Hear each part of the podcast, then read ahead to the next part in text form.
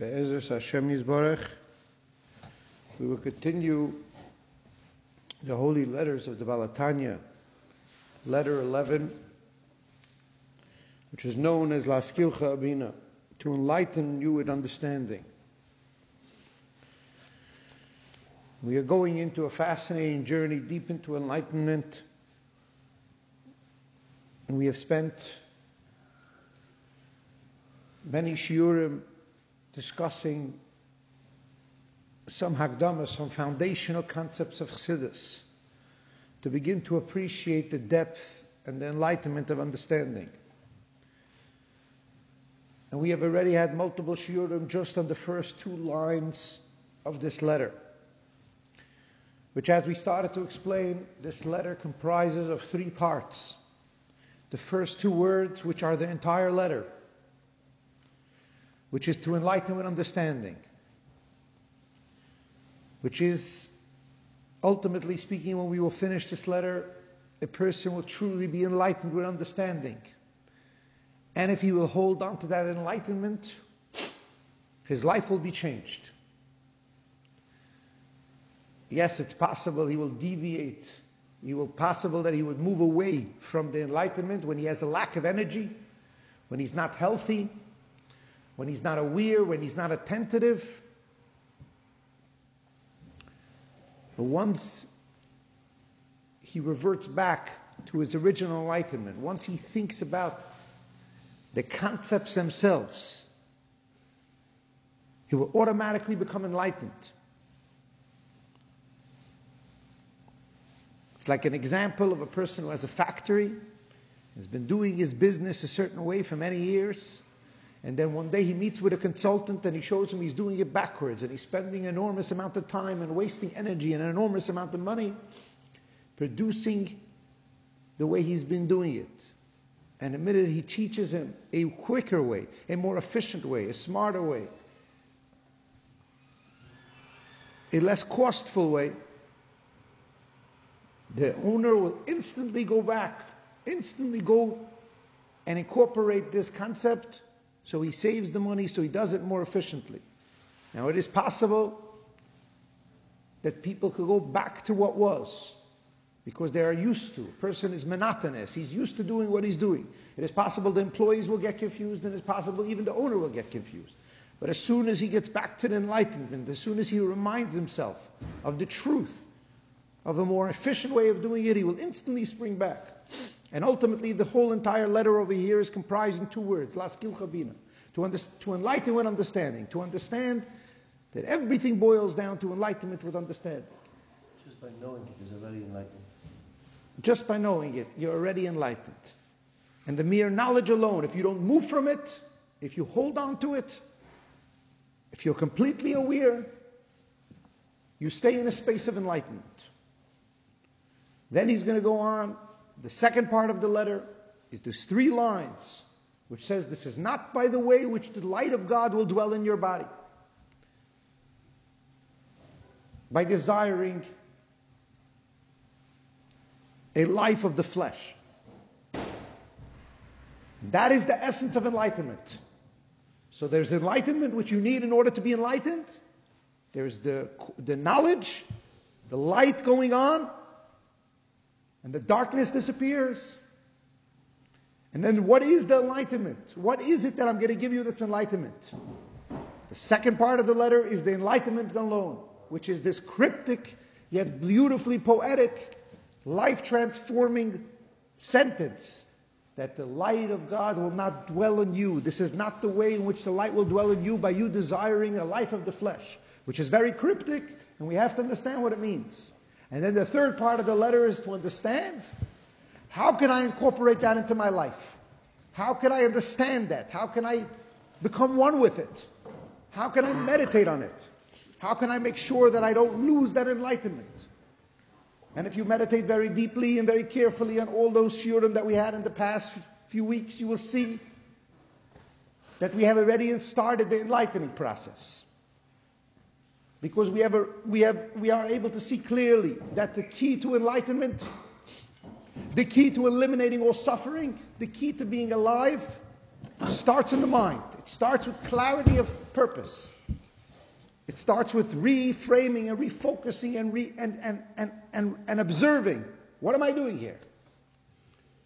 So if I can if I can focus on my purpose and if I can get clarity of my purpose and I don't move away from that, I am instantly enlightened.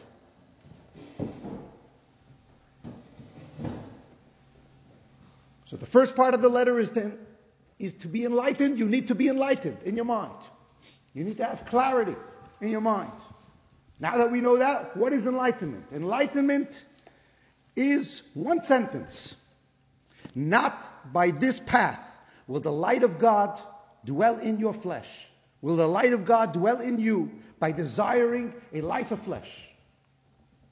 Very cryptic, but that is enlightenment. And this is what we're spending enormous amount of time in going to understanding these cryptic words. Now, once we are going to fully understand it, how do I not move away from this enlightenment? I know that I need enlightenment, which means clarity, awareness, which means the sun should go on, the light should go on in my mind. I should have a youthful, vibrant, fresh mind. I know that I need enlightenment. I know that I'm not enlightened, I'm dark, I'm petty, I'm worried, I'm, I'm running after nonsense, I'm wasting my life, I'm asleep. So I know the difference between being asleep and being awake is that my mind is fully fresh. I had a coffee. I'm fully, completely awake and aware. And I know what that means conceptually, what that means to be spiritually aware of my purpose. Because if I'm aware of my purpose, then I'm not worried. Then I'm not dark. Then I'm not depressed. I'm not sluggish. So I know that that means enlightenment. But I don't know what enlightenment is. I don't know how do I hold on to enlightenment because I don't even know yet what it is. I know the beginning, that enlightenment itself is what I'm going to know in my mind.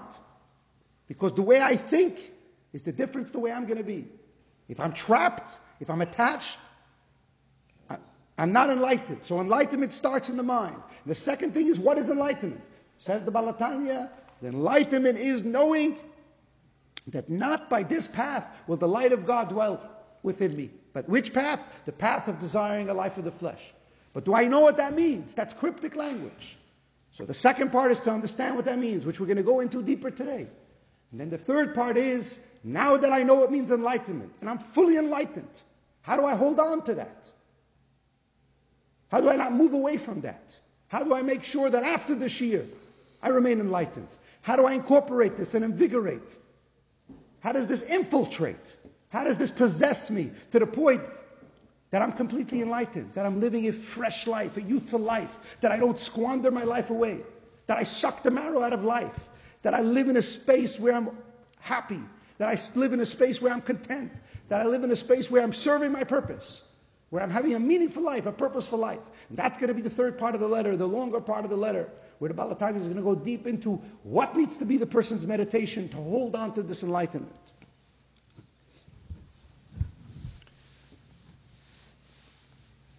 So we are holding now, after all that dumbass, on a deep journey into enlightenment to understand, now that I know that I need to be enlightened, what is the essence of enlightenment? And the Baal HaTanya starts with this cryptic language, which we're going to repeat it a few more times to see how cryptic it is, but when we understand it, to see how beautiful it is. Instead of saying, the purpose of your life is that the light of God should dwell in you, Instead of saying that the way that the light of God should dwell in you, do not desire the life of the flesh, he doesn't use that language. He actually used backwards language. He says, This is not the way in which the light of God will dwell in with you by desiring the life of the flesh. What does he want to tell us with this? The person writing the letter is suffering in pain. He's crying that he lost some material thing, either Either his children are sick, or he is sick, or something has been disrupted in his life. And the Baal HaTanya writes to him a letter. This is not the way in which the light of God will dwell within one by wanting a life of the flesh. He never asked about the light of God dwelling within him. And why not just respond? If you want a life of the flesh, you will not have the light of God dwell within you. This is the essence of enlightenment. The essence of enlightenment is what we've been doing the last couple of shiurim, which is that to understand what means life, you need to understand what means death. To understand what means joy, you need to understand what means suffering. To understand what means light, you need to understand what means darkness. Because darkness only has meaning in contrast to light. But light is only known if you're confronted with darkness.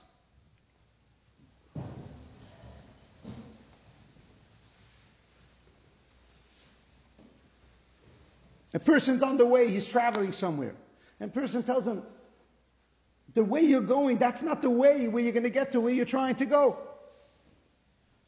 This is not the way.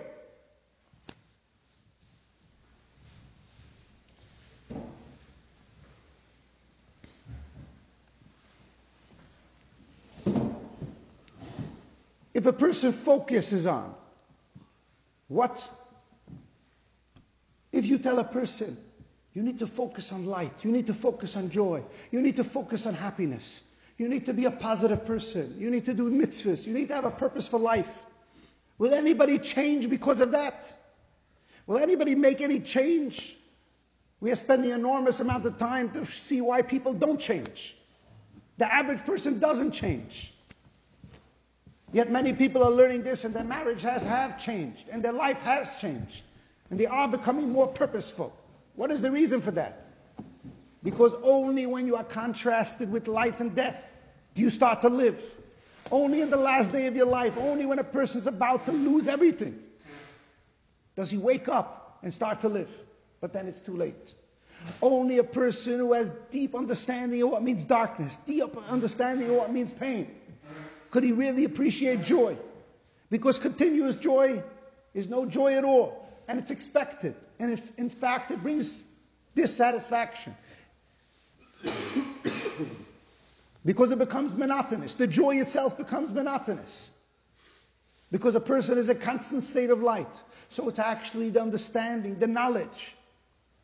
Like we explained about that woman who her own brother, when he passed away, and the last argument, the last conversation she had with him was very negative. It was full of sorrow, it was full of pain. It was an insignificant conversation where she screamed at him for some, about some petty thing. And then she thought to herself the rest of her life, how would I treat somebody if it was the last conversation I'm having with them? And she lived a full life because of that. She never spoke to anyone negativity. She never used any story, any reactivity, any ego, anything negative. Because in front of her eyes always was this idea she wants to live with the person who's here, not with the story, not with the reactivity, not with the negativity.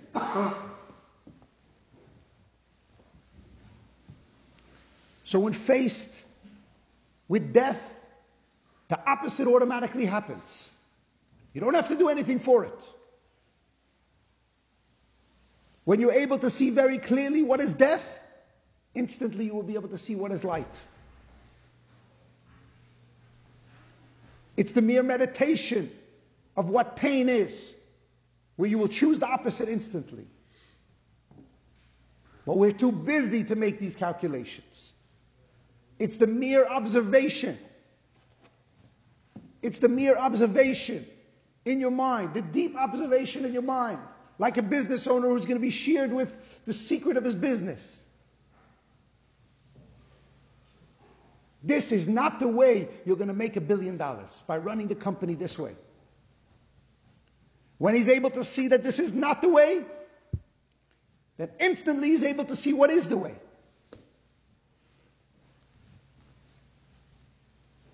If you keep on going in this way, the person has to clearly see.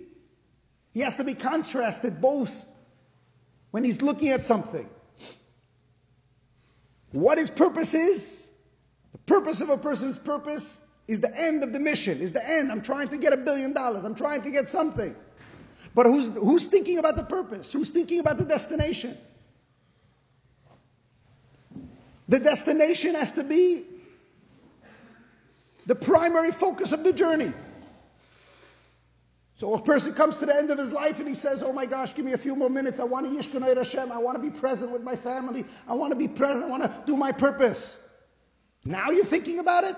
Where were you the whole life? I was on a journey. I got busy. So we take the mission of a person's life, Yishkanot Hashem, which is right now. It's not going to be in the end of your life.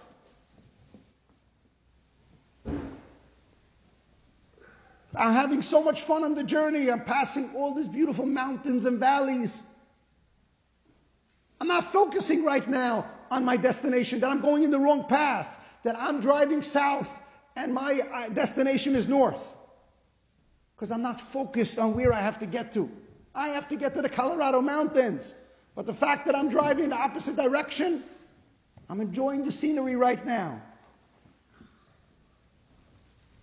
Person's enjoying the scenery. He doesn't have time to be busy with what his goal, what his mission is. But the further away you get from your mission, which is Yishkanot Hashem, which is right now, which is living a full life, a meaningful life, the further you get away from your mission, the harder it is for you to incorporate this. So you have to say, This is not the way by which you're going to meet your purpose, by which you're going to have what you want, the destination where you're looking to do, why you came on this world. To run after the opposite way, which is the life of the flesh.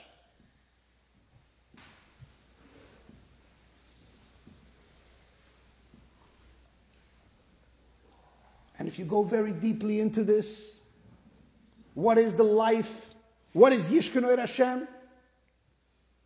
you will instantly see that going after a life of the flesh is the opposite of Yishkan er Hashem. Yishkan Hashem means the dwelling of my presence, of my soul in my body, the dwelling of God in my body, to be alive, to be fully vibrant, to be fully alive is the purpose of life. And to be attached, to be rooted, to run after a moment in time, to run after one pleasure, it's not the path by which you're going to get that life should flow through you, that you should be easy, that you should be fresh, youthful, vibrant, that you should live in the moment, that you should live in the, in the, in the space that you would wish to live for another hour if you were given that hour, that you would give up every single dollar that you have, every single focus, every single becoming, every single hope, every single aspiration. You would give that all up just to have one more hour. But you're too asleep to wear, be aware of it. We are too asleep. We all, collectively, are just not focusing on this because, the, because enlightenment means just to be aware of it, to be focused on it, to think about it, to meditate on it, but we're too busy on the way than to focus on the purpose, which is Yishkan Hashem, which is to be alive right this moment, which is the end of becoming, the end of our hopes, the end of aspirations, the end of attachment, which means to be alive, not to be trapped. So when we understand that the path that we're on is a path of attachment, is a path of tremendous sorrow, tremendous suffering. Then instantly we know what the opposite is. We don't have to explain to a person what's life. We don't have to explain to him. You don't have to do nothing to live. You don't have to do nothing to enjoy the moment. The billion dollar, the ten billion dollar, the trillion dollar joy that you have inside you is inside you. It's free. It's like a guy who's sitting on a box and he's collecting for many years. He's going after petty scraps of, of who knows what. And then one day somebody tells him, What's in the box that you're sitting on? He tells him, I have no idea. And you open up the box and it's full of diamonds and gold, billions of dollars. This is the story of our life. One moment in time, the Baal HaTanya says, when a person finds out he's about to leave this world, he says, just give me another day. I will give everything I have. I'll take all the types, the worst types of, the worst types of medicines, the worst types of anything. To be another day in this body. Says the Baal HaTanya, Why does a person not do this? Because he's not aware. He's not aware that he's squandering away his life. And where does this come from? Fact that he says, Why do I want to be alive for another day? Because my soul is interacting with my body. My soul is deeply in my body. It's live, it's pumping, it's, it's animating this body. So therefore, I get confused and I think that I can hold on to this moment, that my soul is in my body. Wow, what pleasure that is, it's beyond anything. And therefore, I'm going to run after my body, run after my idolizations, and run after my hopes, run after this one moment in time where I could enjoy a piece of cake, and one moment of time where I can enjoy some type of thing in this world, which is the magic of this world for one moment. And I want to hold on to that high and run after it. Because it's the interaction with Besarim, with Basar, with my flesh, with my body, and my soul. But the Baal HaTanya says, Lo Hashem. But in order that the light of your soul should be present all the time in your body, not for one moment, that Yishkon Hashem, it should be present. Can you really hold on to it?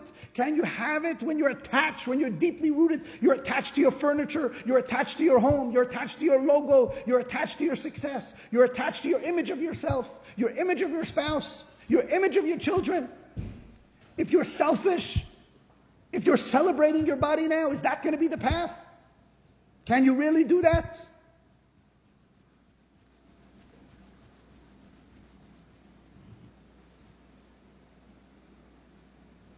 So it's the magic alone of life that distorts a person's mind.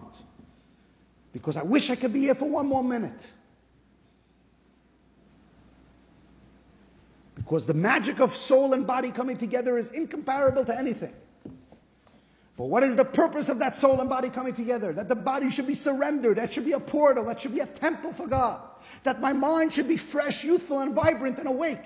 Not that it should be worried, full of anxiety that my heart should be full of passion and compassion. But can my heart be full of compassion and passion if I'm wanting something? If I want my own success, I want my own moment in time, my own idolization, my spouse should honor me and compliment me. And what are you doing for me? Am I alive then?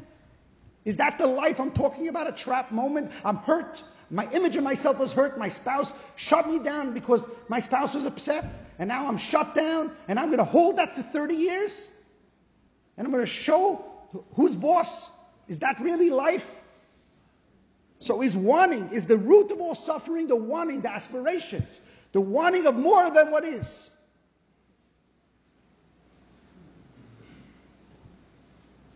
So the ultimate story of my life is to be enlightened, to be youthful, to be vibrant, to be fresh, to be alive, which is the highest pleasure man has, which ultimately speaking is the purpose of his life that he should be kind and he should be compassionate, unattached to anything. And he should be living with what is all the time. And he should die to every single thing of his past, every single moment, to die to every single thing. To die to all of his memories, all of his attachments. To live exactly how he would live the last day of his life. Because then Yishkanoi Hashem, then the real magic of life happens. Then his brain is fully alive, then he's fully youthful, he's fully optimistic. And his heart is full of passion and unlimited passion and unlimited compassion. And then he's living with a, in, a, in, a, in a space where there's no room for any pain. Because the clearer you focus on this, the clearer you focus on this, the more you focus, the darkness instantly disappears. When you meditate very carefully on what it is, on what it's not, when you meditate very carefully from a panoramic view on what is a life of attachment, the other happens instantly. Know your collective purpose, where you're going, what your mission is. It's to be present at every single moment, Hashem, to realize the newness of this moment, to be one with God, to have your soul dwell in your body, be present in your body. Can you go, could you hold on to your soul? Could you trap it? And then say Yishkanai Hashem? Could you trap it with anxiety? Person's on a plane and he thinks he's holding up his plane with his mind. And he's nervous every minute. He can't talk to anybody. He's trapped. But he doesn't know that he's doing that 30 years. One day you tell him, Do you see the illusion of holding on the plane with your mind? And if he meditates on this one minute, two minutes, three minutes, it becomes clearer and clearer and clearer. He drops the attachment to that anxiety and it's gone. He can talk to everybody because he's not holding up the plane with his mind. So it's the mere knowledge alone that sets a person free. It's your perception will set you free.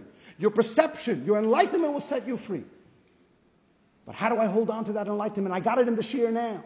Now I'm beginning to get it. How do I hold on to that enlightenment? And that's what the Alter Rebbe is going to explain deeply in this letter. So we, in order to hold on to the enlightenment, we first have to go very deeply into why is not A life running after the body, running after my attachments, running after my, tr- running after idolization of, of, of my life of the flesh. Why is that not the way? And once we can understand why that's not the way, the other will instantly happen. There will be instant enlightenment. A person will live a life of fullness, of vitality, of energy, of youthfulness. A life fully fulfilled, full of joy. Joy that's not something that he can hold on to, joy that flows through him.